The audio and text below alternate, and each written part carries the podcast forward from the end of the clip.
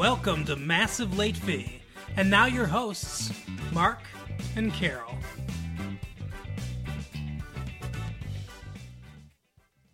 Well, hello everyone. Welcome back to Massive Late Fee. My name is Mark. With me, as always, is my girlfriend Carol. How you doing, Carol? Hey, what's up? You obviously heard that crowd cheering for us. Oh yeah, we That got the fans. Yeah, that's that's that's all you guys.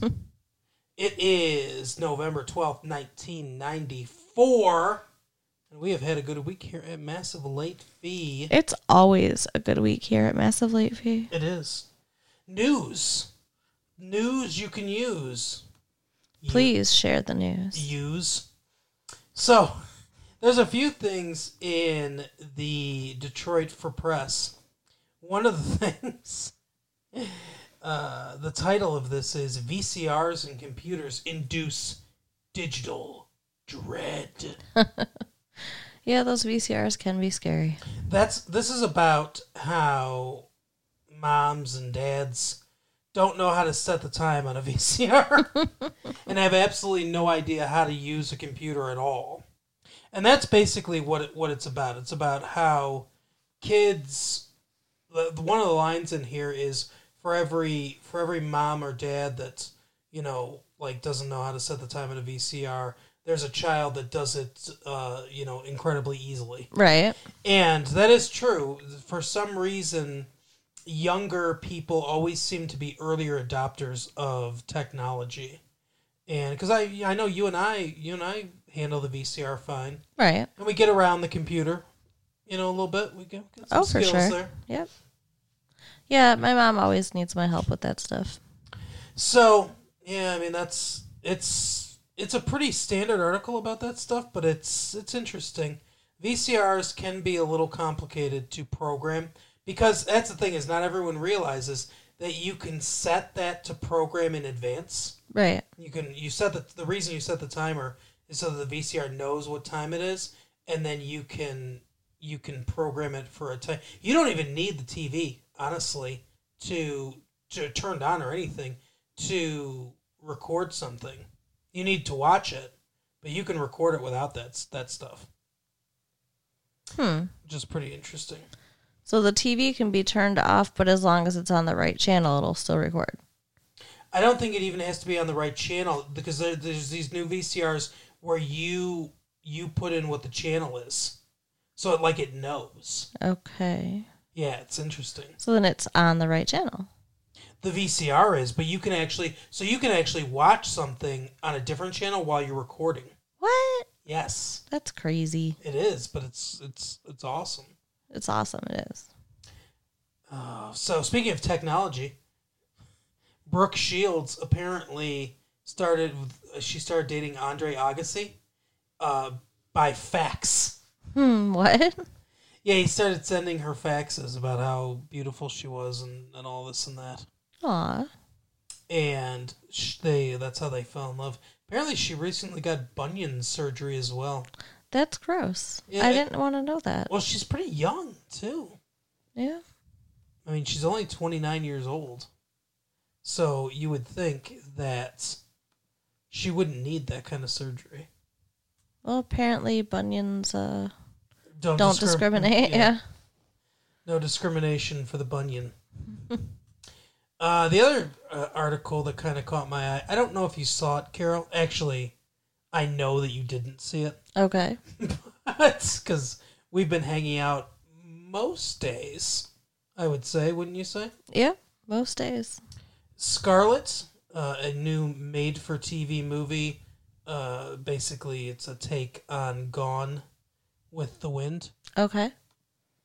The, the reviews of it are not great. I, I wouldn't imagine they would be. Really? So you, you think that no one could uh, could make Gone with the Wind again? Correct. Interesting. It's a classic. I mean, sometimes you can't do something better. That's true. It's Joanne Whaley Kilmer and Timothy Dalton. Timothy Dalton is the the Rhett Butler character. I like Timothy Dalton, but yeah, he's not Clark Gable. Right. Who is? But anyway, so it says uh, let's see. It might. Uh, let's see. A little bit of scarlet fever would be nice. Okay. It might be downright divine, in fact, to be swept away by a grand television romance filled with hot to trot plot twists, passionate slam bam storytelling, and unforgettable characters.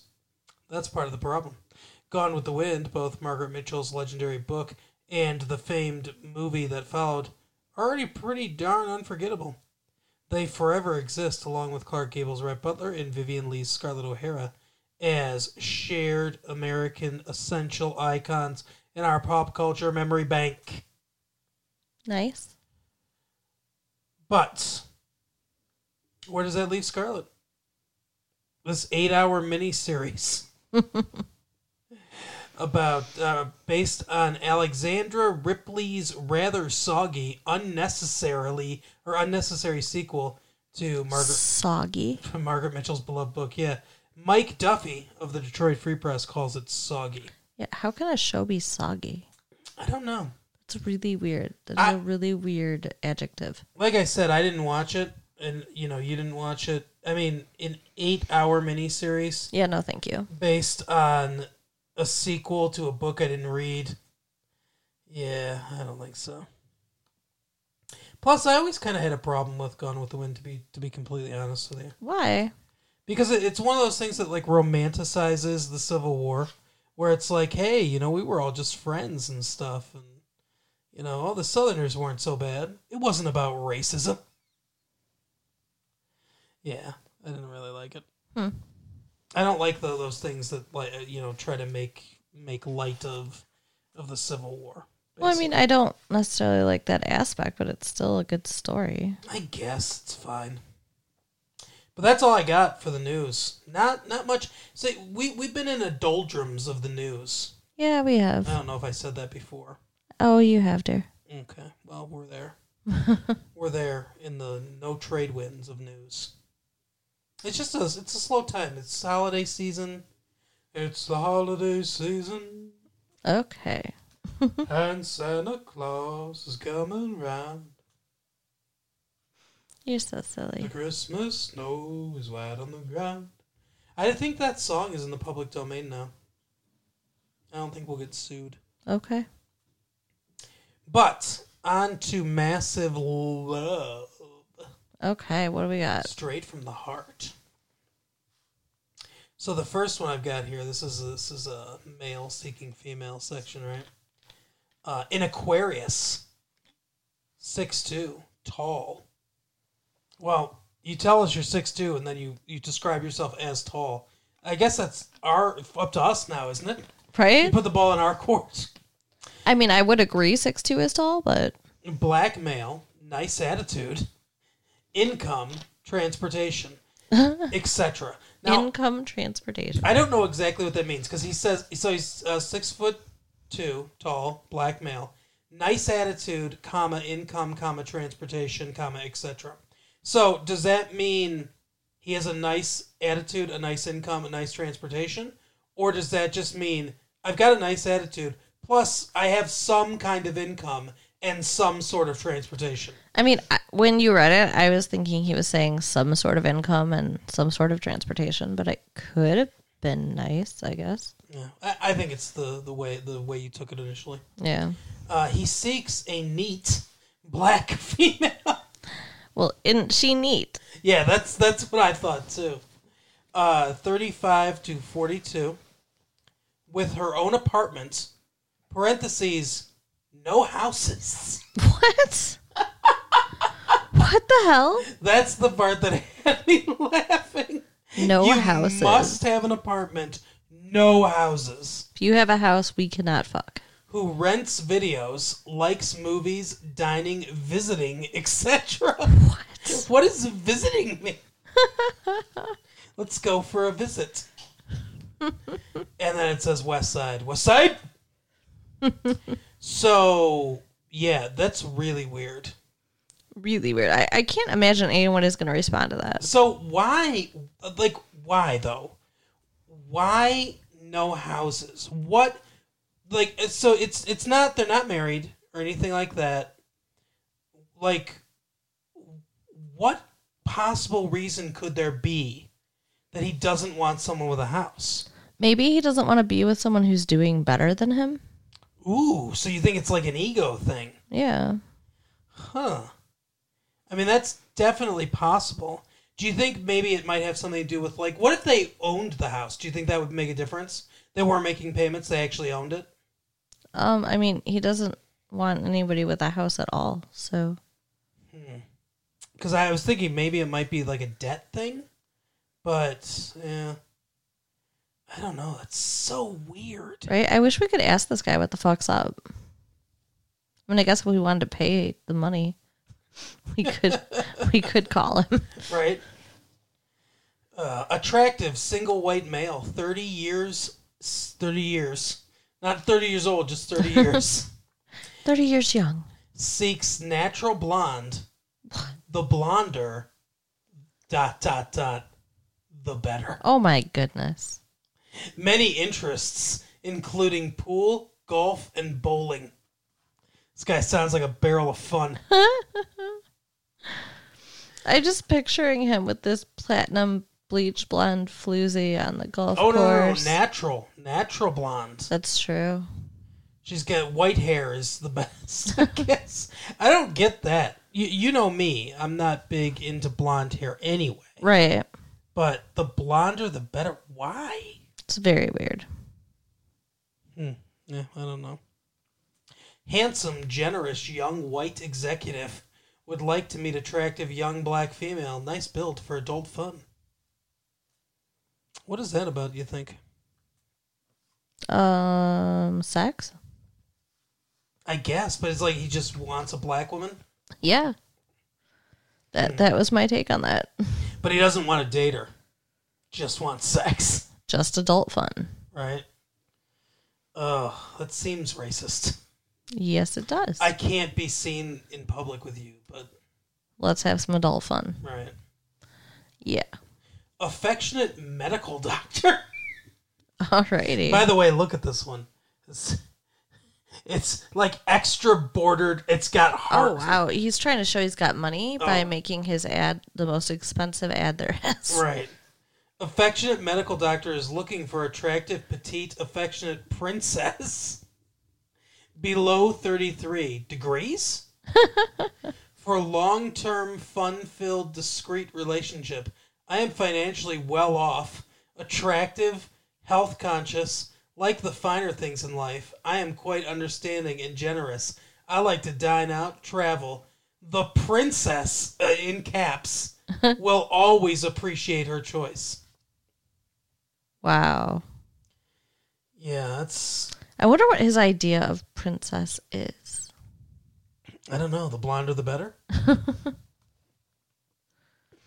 It's just like it, I mean, I, I imagine like a cheerleader kind of girl. I don't know. Yeah, I could see that. I mean, if I was reading these ads, I wouldn't be like, "Oh yes, I fit the princess bill." Like, I don't know what kind of girl that is. Yeah, I wouldn't think you would be a princess either. No. Uh, attention, firemen, policemen, and sheriffs. Professional black female, 5'6", 150 pounds, light brown skin, nice legs. Seeks a romantic, muscular, built, strong, and intelligent man, 5'8 to 6'5", Wow.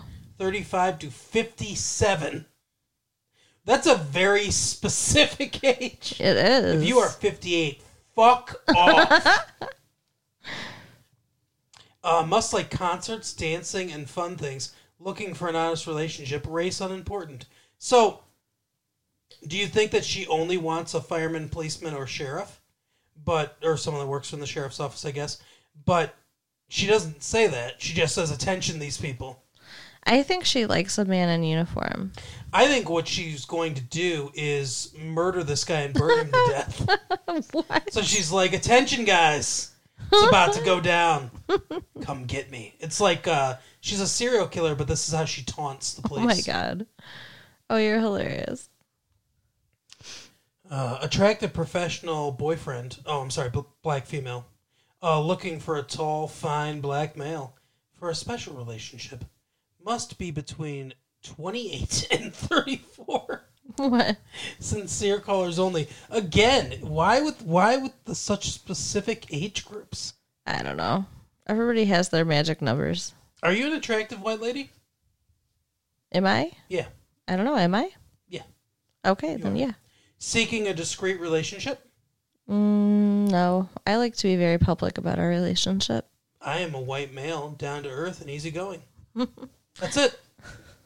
That's it. Yeah, it's two questions, and then here's the the barest uh, wisp Wow. of what I'm like. So poor. Yeah.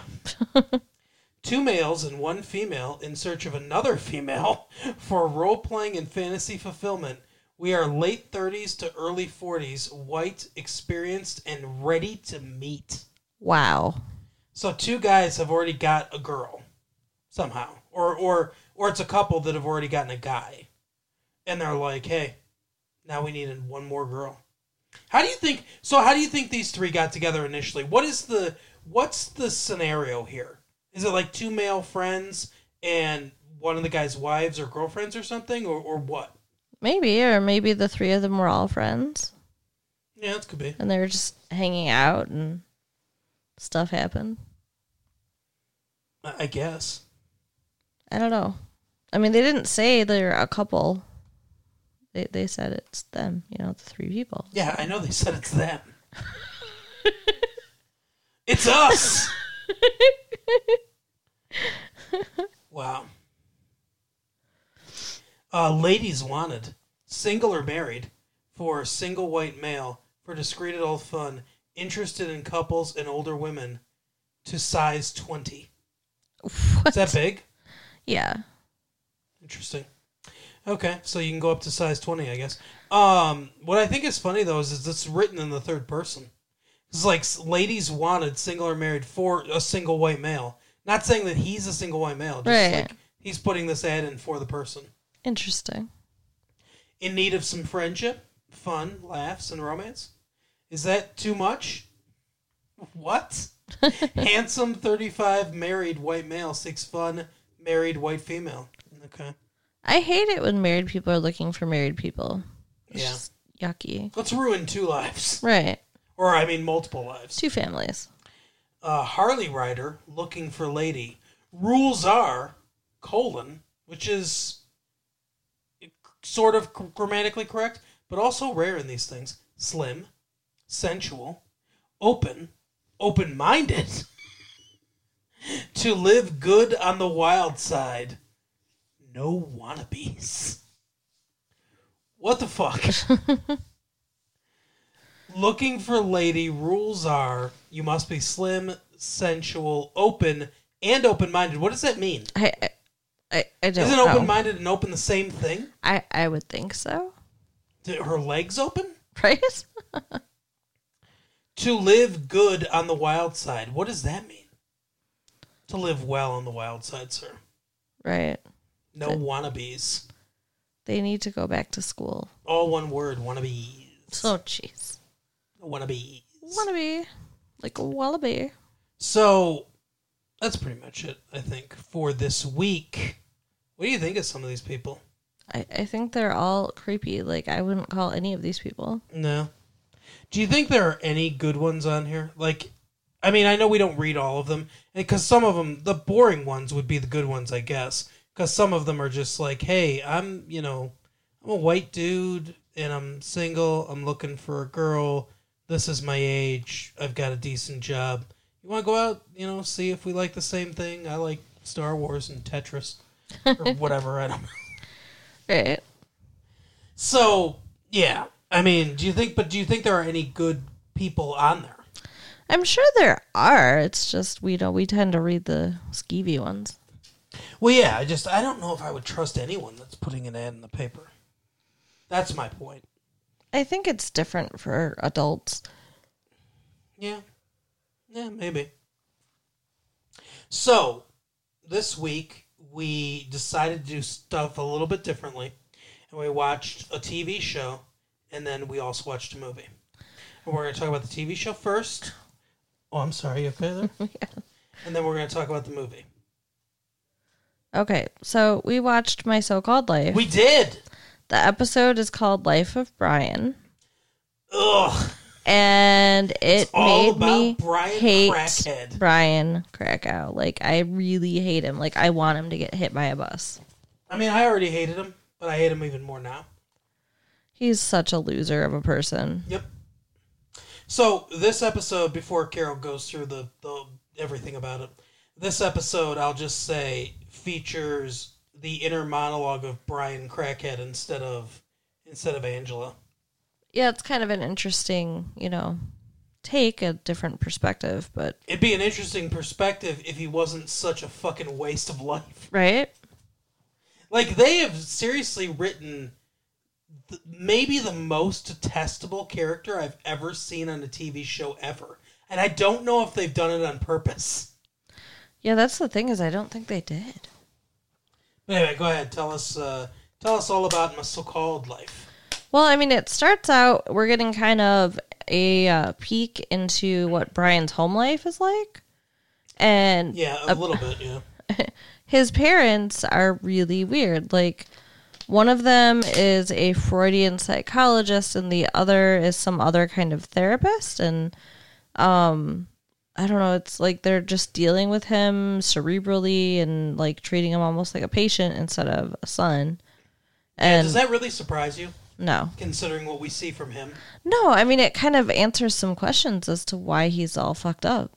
But I know you're more interested in this than I am as far as the psychology stuff goes with with Freud and Carl Jung and, and all that stuff because you you read about that stuff and everything. What uh, I mean, what what kind of differences, like different approaches, does it seem like they would take with him that maybe would mess him up? Um, well, I mean, like what his parents are are doing, I think, is messing him up because they're like, like the dad keeps saying, like, feel free not to answer, I thought the mom said that. or the mom, like, what the, like, treat him like a person and like make him answer because he's your kid. Yeah, I don't know. Um, so that kind of shows why he's at Angela's house like all the time. Um, then I'm sorry. Um, at and with there's like the dances going on. That's the main thing with the episode.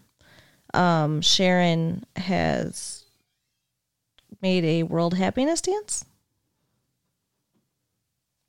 hmm and um, she brings over this girl to Brian to introduce, and I, I guess she's new.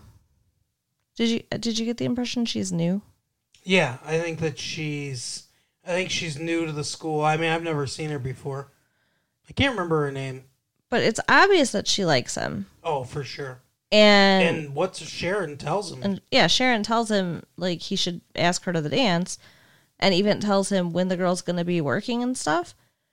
And instead of just like being normal and asking her, he just like he he goes to her work, stands in line, Mm. doesn't doesn't ask her, orders a burger, throws it in the garbage outside in front of the restaurant like a freak. Yeah. And like she comes out and she's like so flirting with him. She's like, "Oh, I'm sorry I had to be so professional. They're watching and like have a drink of my soda." Like she wants to kiss you. Yeah, she offers him a drink of her soda. So gross. Which he takes, but he still doesn't ask her to the dance.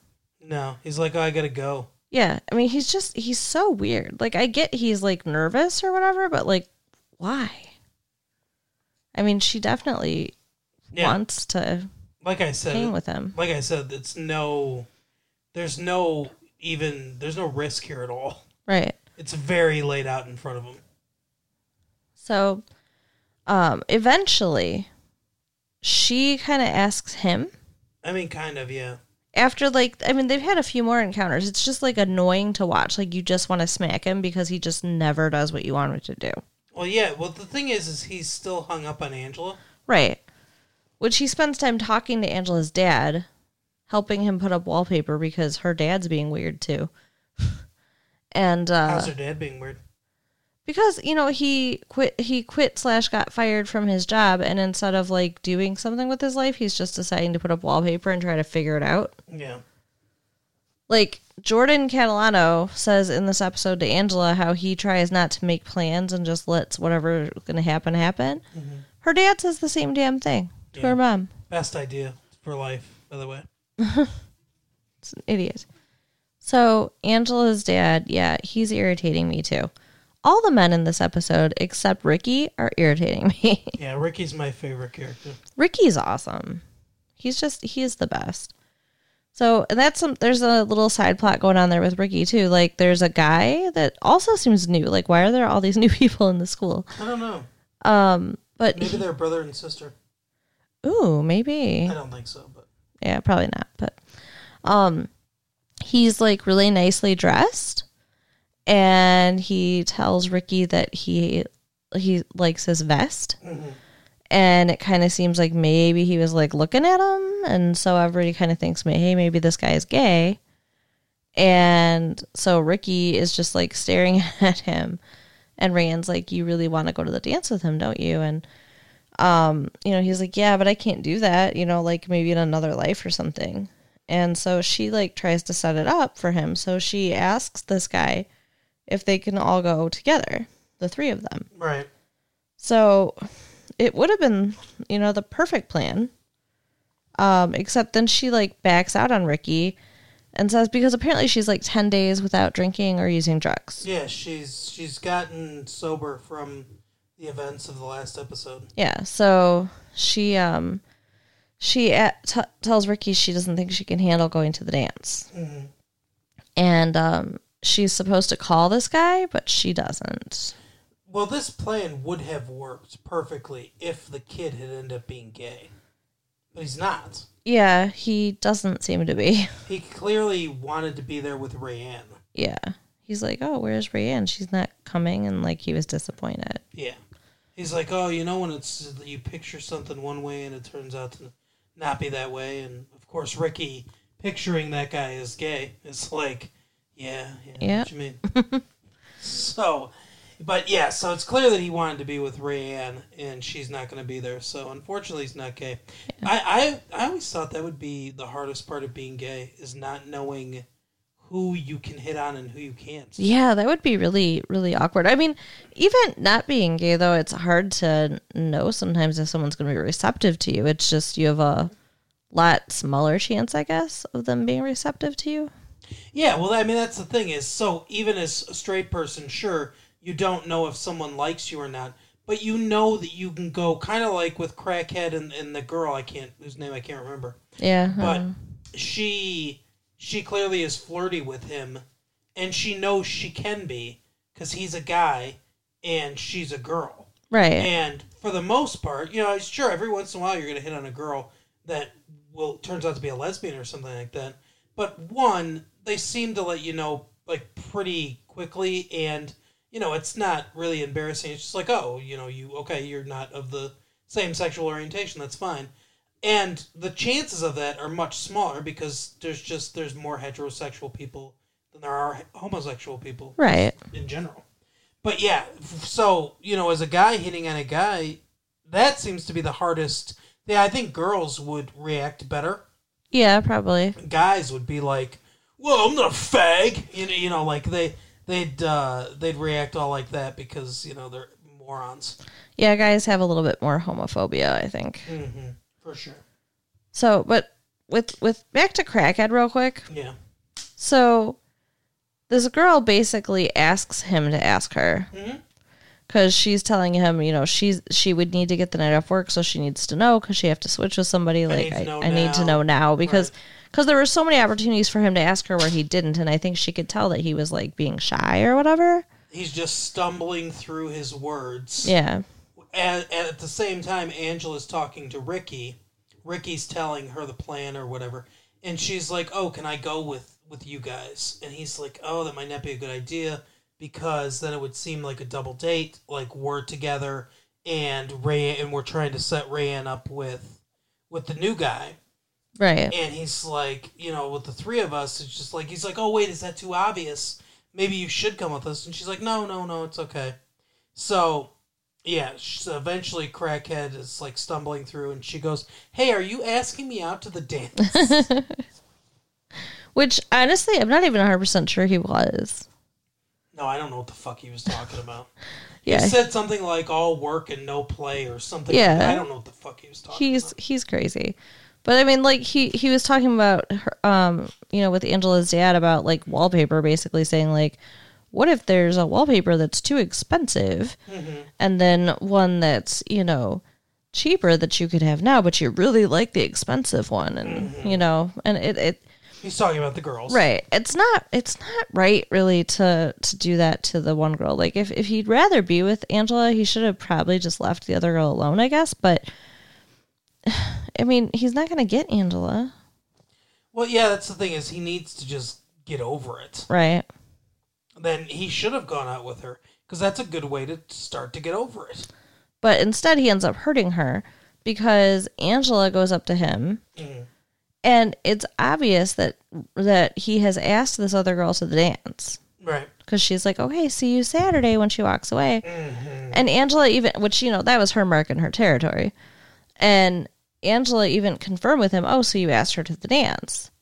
Right. But then she still like invites herself, kind of like, "Hey, we're neighbors. Do you think I can just you know use you as a way to technically get there? I mean, I know you're going with the other girl, blah blah blah." She should know better. Yeah, I agree. And she so she wants to go to the dance because of her conversation with Jordan Catalano where he basically said, "Hey, maybe I'll show up. Maybe I won't. I don't really make plans." Right. And so she wants to go and she doesn't want to go by herself, so she's looking for a group to go with, so she figures, you know, hey, there's always crackhead. Yeah, and and I think if he hadn't asked the other girl to the dance, that Angela would have asked him to the dance. Yeah, I think that's what it was I think that's what it was going coming up to, yes. because and I think at that point it's like her friends are going she just wants to go. Right. But I mean that would have been really dumb to really be there with him and then have Jordan show up. Well, I think she's like because earlier Rayanne was like, you know, you should get uh, Brian to ask you as like a backup. Yeah. See, and that's kind of treating Brian like he treated the other girl. Agreed. Yeah, it's not not, not nice. All of them are kind of selfish. Except for Ricky. except for Ricky, yes. So, um, he ends up backing out of taking the other girl to the dance because he wants to go with just Angela. Yeah. So he he tells her, "Hey, you know, something came up. I had this obligation or whatever." She knows right away. She's like, "Is the obligation another girl?" He's like, "Well, yeah." And she says, "Like, it doesn't matter who you asked first. Who do you want to go with?" Right. And he, you know, like a moron, comes out and says, "Yeah, I, I, you know, I'd rather go with her." And you know, she gets all sad and teary eyed. Yeah, it was terrible. Like, she was like a little puppy dog. Yeah, poor girl. I want to punch him in the face. I hate him so much. He's such a fucking asshole. So then he shows up to get Angela for the dance, and when she finds out that it's just him and her going, her face falls and she is Oh, yeah. upset. Yeah, she's she looks pissed. Like I like I said, everyone that has an interaction with Brian in this episode ends up being miserable afterwards. Right. Just like leaving people depressed in his wake. Just like like her dad was laughing with her mom like after they left about how they're going to have such a terrible time. Mm-hmm. And they did. Hmm. So, yeah, so they get there and w- after Ricky figures out that the one guy is straight, Right. he wants to hang out with Angela and Crackhead. Well, he asks. He asks. Right. And he says, "Well, maybe you shouldn't come over in case we want to be alone or dance or whatever." Right. Like, what a dick! Yep. And- Again, just making people sad. And then, like when Angela asks him, "What did you say to Ricky?" He tells her, Yeah. like a moron. Like, why would you tell her you said that? And That just like, makes him look stupid, Yeah, and she's like, "We're we're not gonna dance. We're never gonna be together. What the fuck is wrong with you?" right? So, I mean, yeah, she was a little harsh, but he deserved it. And so when she goes outside, If she stabbed him in the neck, it wouldn't have been enough. But she gets upset and goes outside for like air or whatever. Mm. And um, she's talking to Ricky about what happened and, you know, giving him a hug. And Jordan and his friends walk by. Don't skip over. Ricky says like some I mean, some stuff, man. That's just like Okay, what oh, does he say? So sad. Well, he's like, he says because she he says that Rayanne never called him, and she was like, "Oh, do you want me to kick her ass?" And he says it's only like half the problem. The other half of the problem is I don't belong anywhere, and I don't belong with anyone. Like it's so sad. Yeah. He he was very sad. And he's still such a good guy because even when he's that sad, he still thinks about other people and Yeah. so well, you know, she's comforting him because that's the headspace he's in. Is when Jordan walks by with his friends. And Jordan's like, I'll I'll meet you guys, you know, and he like hangs back. So she goes up to him and it is the weirdest interaction. He like leans up against like gets her up against the fence, like leaning over her. Like it seems like he's gonna kiss her or something, right? Yeah. And then he's just like, Why are you the way you are? And then he walks away. Mm-hmm. What the fuck was that? I don't know. So weird. I don't know what she did. I don't know why he's asking. It makes no sense. I mean, if he would have kissed her after he said it, that would have made more sense because then it would maybe be like, Why are you the way you are? Because I just like want you so much or something. But Right. he just walks away from her. Yeah. And she's like calling after him. How am I? How am I? Mm-hmm. Like, I felt so bad for her. It's so confusing. I don't know if it was like. I don't know if it was a reaction to. Maybe he saw her there with Crackhead? Or. I don't know. Yeah, I, I don't know. It's very weird. So, um, Angela tries to um, be nice to Crackhead after this. And he is, you know, an evil jerk to her, as usual. Right. Um, like she offers to dance with him. He's like, "We're not gonna. I don't want to dance with you." Right. I just don't care about dancing. Right. Or like whatever. So then Ricky and the girl that uh, Brian was supposed to take to the dance Mhm. end up dancing together, which is kind of cool. Oh, yeah. Ricky's a really good dancer. Yep. So that was kind of a fun ending. And somebody likes him. Yeah, Sharon's boyfriend. I think he was checking Ricky out. Mr. Football Star. Yep. Yep, something's going on there.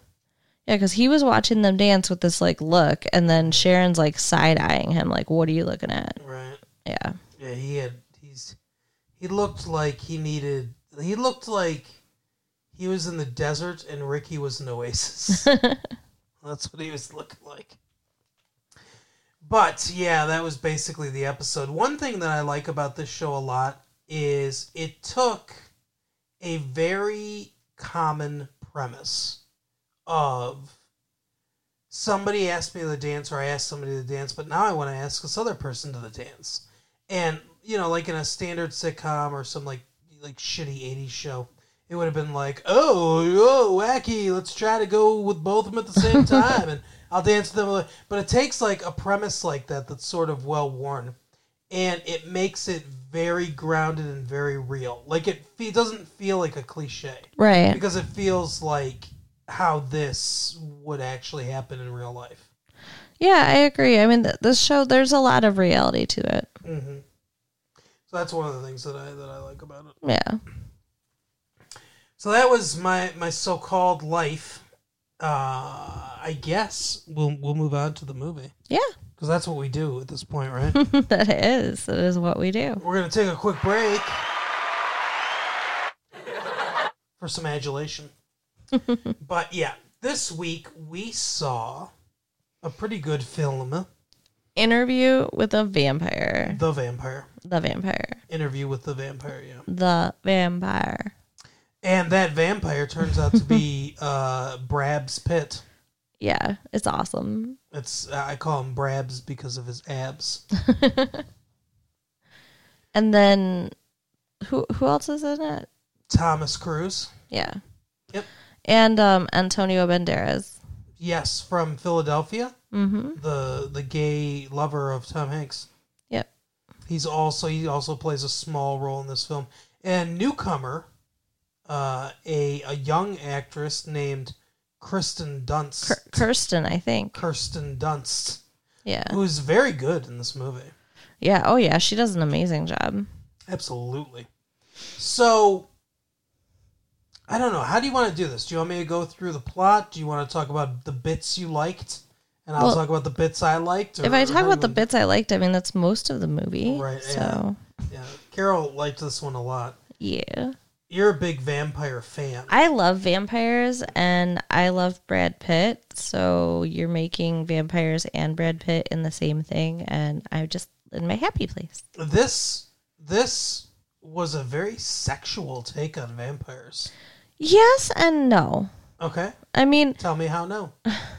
because it, okay, yeah, oh, they're like making out and whatever and kissing, but hmm there's also like the horror with it too. Like, like the girls will be like liking it until they realize what's happening, and then they're like fucking screaming, you know. Yeah. Um, and like it seems like sometimes it's like sexual, and then sometimes it's just terrible. Well, it's like it's all these women in like low cut shirts and stuff like that. Right. You know, hands. Well, that's just the the style of that time, isn't it? I guess. But I mean, like hands are going everywhere, and Yeah. Well, I mean, the, a lot of what they were doing is feeding on prostitutes, so Right. they're you know sexual, yeah. Well, prostitutes because I guess that no one cares when they die, right? right? That's nice. Um, Well, no, I'm just no, I mean, I, I, I'm, I'm not saying you believe that. I'm saying that's probably was the attitude, and probably still is the attitude, and you know, it's. it is it's upsetting. Yeah, but anyway, so the movie begins in New Orleans in I think seventeen. What is it? Seventeen sixty something. I I have no idea. Well, it's the 1700s. It's before the uh, before you know New Orleans or Louisiana became a state of the United States. Right. Before the United States even existed, I believe. Because I don't think it was like 1790 or something. I'm pretty sure it was like 1760 or Yeah, something like because that. I mean, at one point later in the movie, he says we're Americans now or something. Like right. like that was a change. So So Brad Pitt plays a guy whose wife and daughter die. well, it, it just a baby. Oh well, yeah. Well, She died in childbirth. His wife dies in childbirth. Like I thought he said girl, but maybe it was a it was a son. I don't know. But anyway, he lost his family, and he was he's depressed and wants to die. So you know he's going around. He's betting a bunch of money, but he's still winning. Like he wants to Yeah. lose his fortune, and like he can't lose it at cards or anything. and then like someone's like, "You're a cheater," and flips the table, and he's like, he rips open his shirt, and he's like, "Yeah, do it. Come on." He's like, "You lack the courage of your convictions, sir. Shoot me," you know, Right. and he won't. So he like he can't get anyone to kill him, and he can't lose his money. But he's he's done with life. So in walks Thomas Cruise, who it plays a character named Lestat, Mm-hmm. Yep. and he and uh, Brad Pitt's character's name is Louis.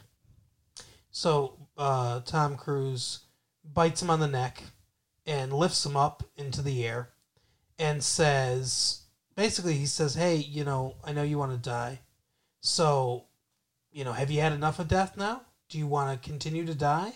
Or you know, I can you can be with me forever or whatever. Well, he didn't really explain it like that. He just asked if he'd tasted death enough, yeah, and he said enough. yeah. So So he didn't know what he was agreeing to. Well, then he like he slits open his wrist and he's like, "Hey, drink this," and and Brad Pitt drinks from the blood and becomes a vampire. That's so he turns him into a vampire. And Lestat's like, "Hey, now we can be bros. Now we can hang out." It's kind of cool though. Like this is one of the scenes that I like is like when he he is first become a vampire and and mm. they're talking about like seeing everything for the first time with vampire eyes and like just the the artistry of you know looking around and seeing things more cr- clean and crisp and like the mm-hmm. statue actually like moves and blinks and stuff. It was cool. Yeah. Your vampire eyes. um so Louis doesn't want to kill anything. He doesn't want to kill people. Uh, he doesn't want to do that, but he has the, the, the, the thirst Yeah. of a vampire. So, uh, Tom Cruise tells him, Lestat tells him that he can live off of animals. So he does. He like, like wrings out a, a rat like it's a sponge, Ugh. basically, and drinks its blood.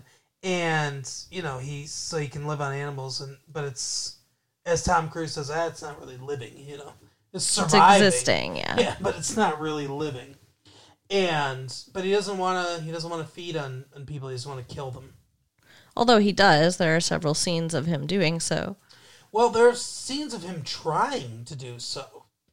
Cause like they go, so they go to an aristocrat and a house, and basically Brad Pitt. So I guess I should e, explain. The very beginning of this movie is Christian Slater, who says, "Hey, I saw you looking at me" and stuff like that, or whatever. And uh, Brad or Brad Pitt's like, "Yeah, you wanted to do a story on me."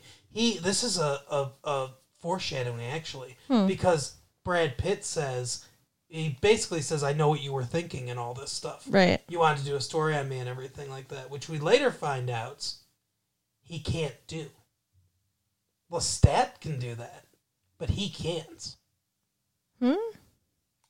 He says so. They go to this aristocrat party, and he's talking. Tom Cruise talking about how what a terrible person this aristocrat woman is, Uh-huh. and how she was married to this guy, and now he's dead, and she's looking for another person to be with, and like she just married him for the money, and she's like a terrible person, and everything.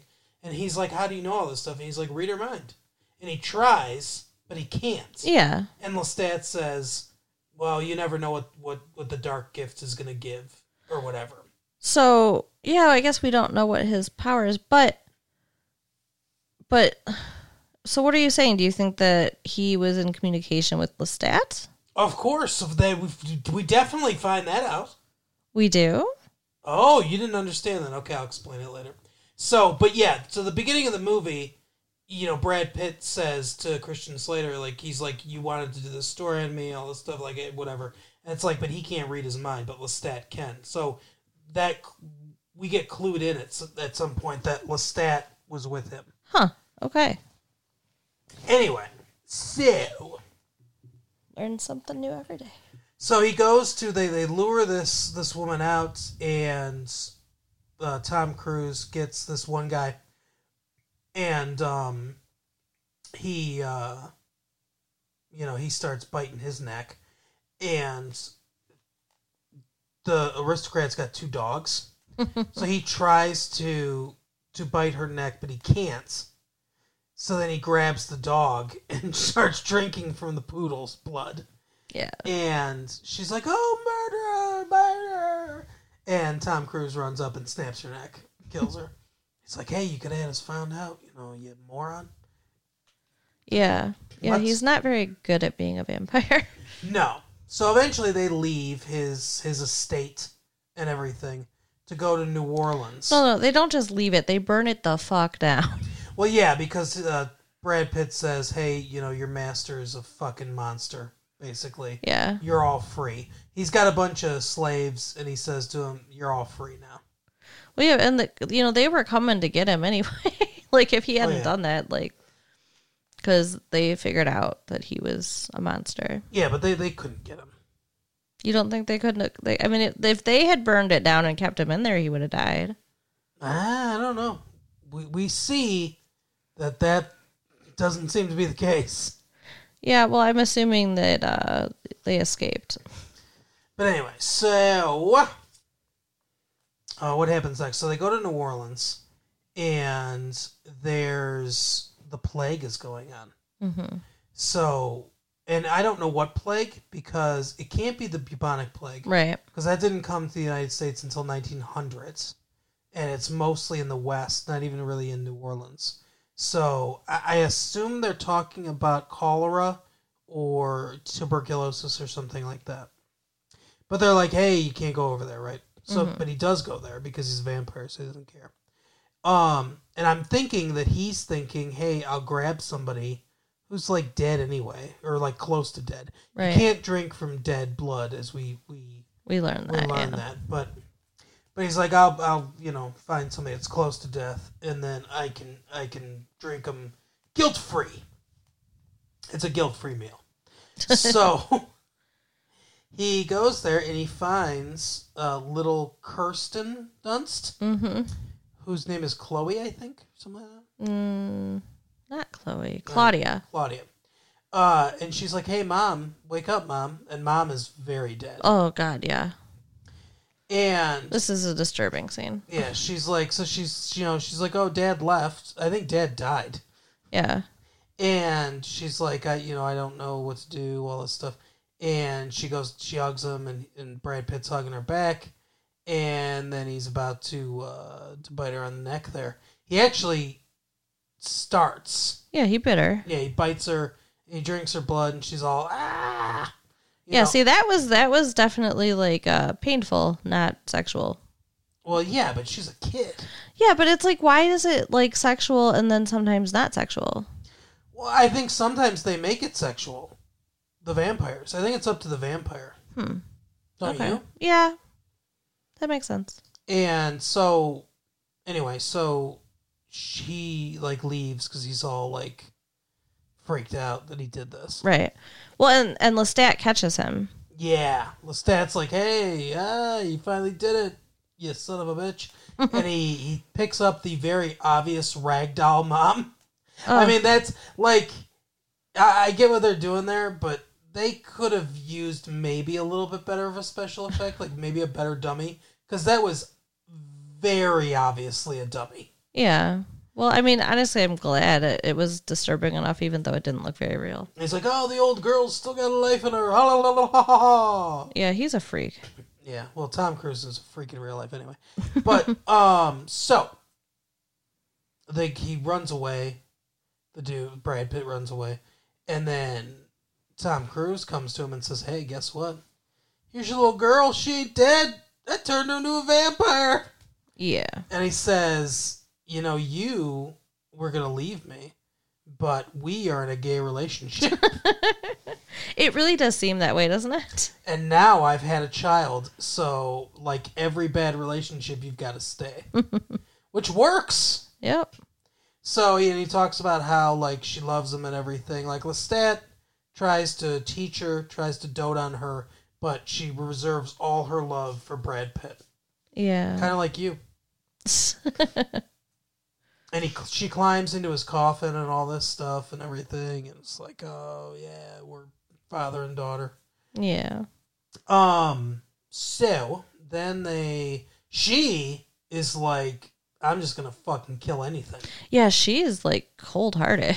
Yeah, she's she will eat anyone and feed from anyone. There's a scene where she's like, she's going, she's like, oh, I want this doll, and he's like, the guy doll maker's like, ooh, it's a very expensive doll. I don't think you can afford it. And then she just walks towards him, and then we just hard cut to her walking with a doll in her hands. Smiling. It's a pretty funny transition, Yeah. actually. But uh, this guy's teaching her how to play piano, and then he ends up dead because he like smacked her hand or something. Yeah. Like that. and then someone's uh, fixing her dress, and she like she eats her. yeah, she accidentally pricked her finger. Right. That, that was enough. Yeah, she is like insatiable. Yeah. I mean, even when like she was first made and she first drank, then she was like, I want more. hmm Oh yeah.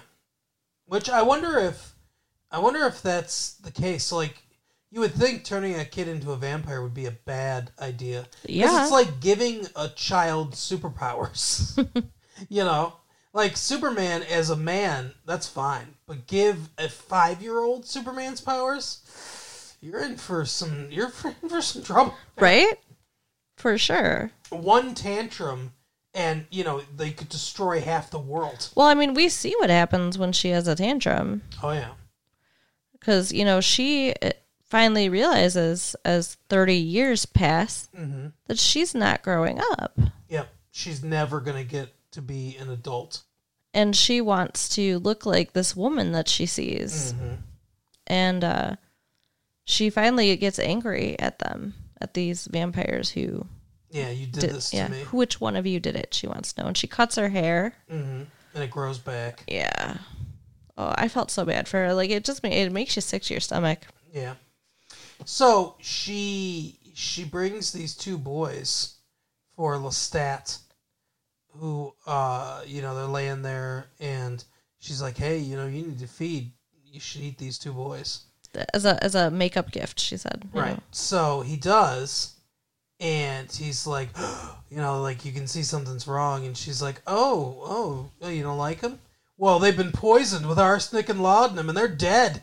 You can't drink dead blood. And she's like, oh no, and he like, you know, he starts to like turn color or whatever, and then Yeah. she's like, hey, guess what? I'm gonna slash your fucking throat, buddy.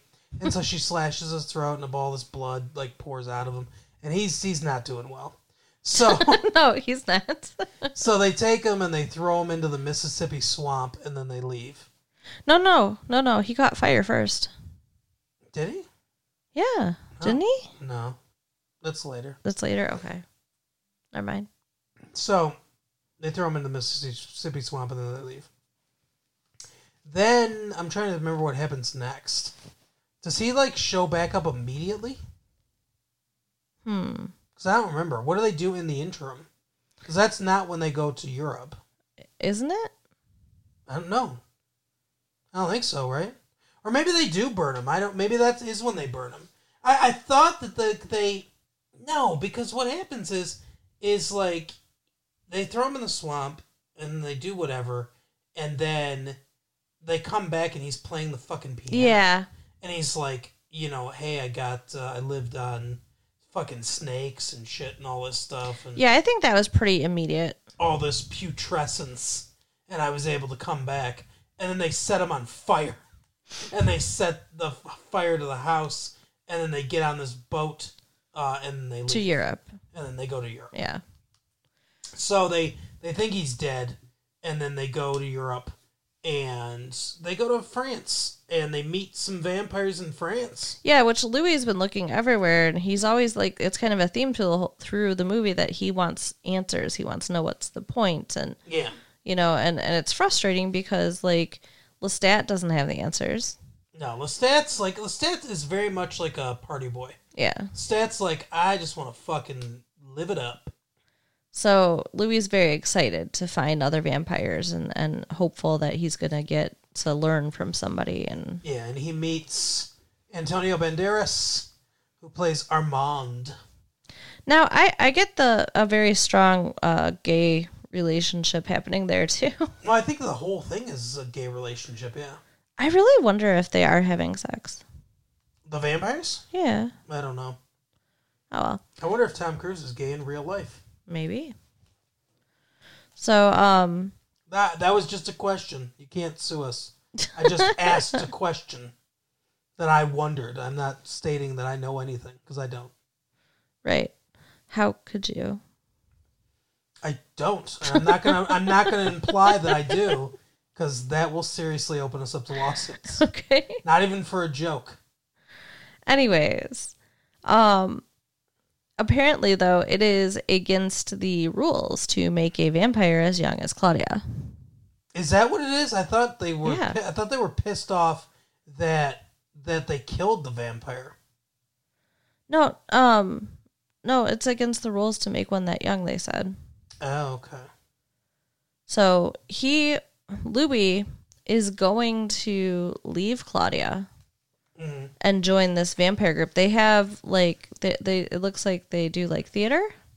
Yes, they do. They so they do theater, and they they they bring this woman up on stage who's clearly not an actress, and she's like, "Hey, help me" and stuff, and then they strip her bare, and like he's talking to her about like the nature of death and everything, and then uh the dude comes out and he like Svengalis her, and then ends up biting her, and then all the vampires like fucking um, descend upon her, and everyone thinks it's part of the show, and they all clap, and oh, it's all yeah. Yeah, it's terrible. And Louis like monsters, man, they're fucking monsters. It reminds me of like you know like vermin like Yes, descending on a piece of food on the ground. correct. Ugh.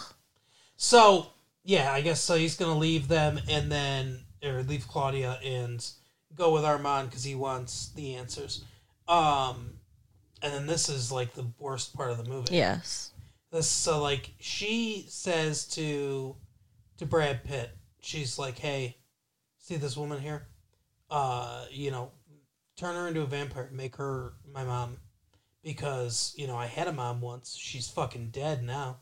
You took me away from her, and now you're gonna leave. So I need somebody, make her for me."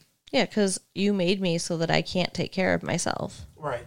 So, you know, he does. He, he bites her and everything, makes her into a vampire. Which he does not want to do. No, but he's like, hey, you know, we're even now. And she's like, yeah, we're finally even. Then she goes to kiss him on the lips. Well, remember, that? yeah, but remember, she's like you know, thirty years older than she looks. Yeah, but not in real life. it's messed up. But it is very quick. So then they storm in the the other vampires and they're like, "Hey, guess what? Grab you!" So they grab all of them. Uh, they put Brad Pitt in a coffin that they have like like locks on. They lock him in there and they uh, stone him up into a wall. Yeah, And they're like, you know, we're just gonna leave you here for a thousand years or whatever. Yeah, I mean that's that's worse than death oh yeah, for sure. you'd go nuts. Just For- be, being there, like just locked in there. Yeah, that was bad. Do you think he'd be able to find his way out after a thousand years? Like, do you think, given a thousand years, that he'd be able to eventually, like, kick it enough to get it open, or figure a way to squirrel himself out of there? Well, yeah, it was just a wooden coffin with locks on it. But anyway, so and they grab they grab Kirsten Dunst and her newly made vampire mom, and they put them into uh, an Oculus, uh, this little dome with an opening in it with a grate over it, and they leave them there until until sunlight, so that the sunlight m- murders them. Yeah, it's really sad. Like when um, Armand Yeah, saves Brad Pitt, hmm and he runs into the room and sees that this woman was like shielding Claudia. Yeah, it's really the whole thing is very sad. It's like, I mean, I just I feel so bad because it's like you like, yeah, I liked her in the movie, Yeah, even though she was a little monster. Like, she's there's something very charming. And that's why that's why I think I think she might deserve an Oscar for this because she does an amazing job. Especially Yes. there's a lot to this part, and she gets all of it. Mm-hmm. and you know she's very charming and it makes her death very sad. Yeah, you could easily make it to where it's like oh well i don't give a fuck because she's just like a little monster. But she really makes you like her. Mm-hmm. and it's it's it's a very sad scene. I, th- this was the part that disturbs me the most and well, and I feel bad for the mom too because you know she had just lost a daughter, and that's why she wanted to do this, and then she had to oh yeah that's right lose her again. I mean, Yeah. Yeah, exactly. So, uh Armand's like, you know, hey, you know, like I didn't know they were gonna do this and Brad Pitt's like, yeah, you fucking did. You knew they were gonna do this. And he's like, you know, hey, we can you know, we I can show you things, I can teach you stuff. And I can teach you how not to be miserable and all this stuff and everything. He's like, you know, if that's all you have to teach me, I, I don't fucking need to learn it Right. basically. He's like, I don't need you. So, uh, you yeah, because he wants to teach him how to live without regret. I think he said, and he's like, that's the only thing that he has left. yeah, and I think what he means is that's all he has left of his humanity. Yeah, So he gets like a scythe and goes to the place where the this what do they call it? It's not coven. This like I don't know hive right. nest, Nest, of yeah. vampires lives, and he he spreads wine all over the place. He like drops torch, lights it on fire. They start waking up because they're like, "Oh fuck, we're on fire!" And then he just starts lopping heads off, yep. just cutting heads off. It was this was a very cathartic It and was. like uh, you know good part of the movie. It's like fuck you people, you are fucking done. So yeah, he murders all the the vampires there, including Armand, and uh, you know says fuck you guys. Including Armand, I thought he let him live. Did he let him live? I don't remember. I think so. Oh yeah, he did let him live because he was like, he's like, yeah, you know, I'm not gonna kill you. I'm gonna let you live. Uh, you're gonna live with the fact that you know you got all your vampires murdered or Right. whatever. Um, so then he goes back to New Orleans again. And, you know, he's hanging out in the town. He smells death. Yeah. And so he senses that there's somebody there. He walks into the old house. And hey, Lestat's there. But he's weak. He's very weak. He can't move very well. And he says, Hey, you know, oh, help me. If you just brought me, like, you know, a couple or whatever, I'd be the old Lestat again in no time, right? This is the thing. Then it cuts to where Christians, Christian Slater's like, that's the end of the story. That can't be the end of the story, you know, and all this stuff and everything. They made a deal. That's the part that we don't see in the movie. Is Brad Pitt said to Lestat, "Okay, I will help you." Like this is this is all he's got left. He needs a companion, someone to run with, and Lestat's all that's left, basically. Yeah. And he's like, okay, you know, I'll take you out, and that's what he did. He put it, you know, like uh, Lestat was the one that told him what the guy wanted. They they made this plan. We'll go up and you know redo him or whatever. You get in the back of his car, then you can bite him. That's what happens at the end of the movie. Christian Slater, you know, he gets into his car, he drives away real fast, and then Lestat comes from behind, bites him, drinks him, and starts to you can see starts to become more stronger, you know, and everything. And he's driving, and he says to Christian Slater, he's like, "Hey, I'm gonna give you a choice that I I never got," you know. But it's it's like it's the thing like Which like, he gave, which he said to Louis. yeah, he's like, I'll make you a vampire too, basically. Um, because Lestat don't give a fuck. Lestat's like, I'll make everyone a vampire. Right. Um, so it, it's implied heavily that Christian Slater is going to become a vampire because he talked about wanting to be a vampire. Yeah, that's what pissed um that's what pissed Louis off. He's like, You haven't been listening, you don't understand. I think what the deal was, in in my mind, what the deal was, is that Brad Pitt tells the story. Brad Pitt says to to Tom Cruise, "Okay, I will do this for you, but they have to know what they're getting into. So I'm going to tell my story, hmm. and if he still wants to do it, then you can have him." And I think that's why he was pissed because he was like, "Fuck! How can you want to do that? I just, I just told you how horrible this is. How can you want to do it?" But Right. Christian, but Christian Slater still does want to do it. So he's like, "Fine, fucking let's stack get you then," is what he's thinking. Yeah. So that that's the that's the deal that they come to. Wow. See, I always thought that like when he walked in and saw him in the graveyard and they had their little conversation mm. that he was just sad to see him like that and like left him there. Like I didn't think that anything more happened with them. Yeah. Well, that's why he's with them in San Francisco, and that's why he could tell what the guy wanted because he was there. That's like a little foreshadowing, a little clue. Wow. Well, thank you for explaining that to me. Yeah, no problem. But I, I liked this movie a lot. Yeah, it's a great movie. Yeah, I, I, uh, I really enjoyed it. So, highly recommend from me. Same here. Definitely going to be in in my top top 10 list for sure. But we will end this episode as we end every episode with our blockbuster pick of the week. Carol, this week, uh, I guess I don't know if I can recommend it or not, but if you're a fan of Eddie Murphy, the, uh, Beverly Hills Cop Three is is out on video. Yeah, I mean, Beverly Hills Cop was amazing. Yep, Beverly Hills Cop 2 was okay. yeah, it's okay. Beverly Hills Cop 3, Ugh. not so much. We talked about this in an episode that that uh, went missing because I mean some stuff I don't even really want to talk about happened, and some sort of portal. I I mean It was pretty scary. I don't understand it.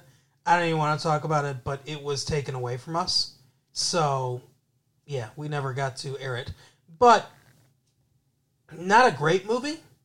Uh, so you know I don't know. It, If you really love Beverly Hills Cop movies, then you should watch it. Otherwise, if you want to be a. Beverly Hills Cop completist, right. Go rent it. If you if you must know how it ends. All right, Carol, take us home. All right, so you know what to do. Come by our lockers and tell people about us and give us the money and the notes and the love and keep listening. All right, we'll see you later. Bye. Bye.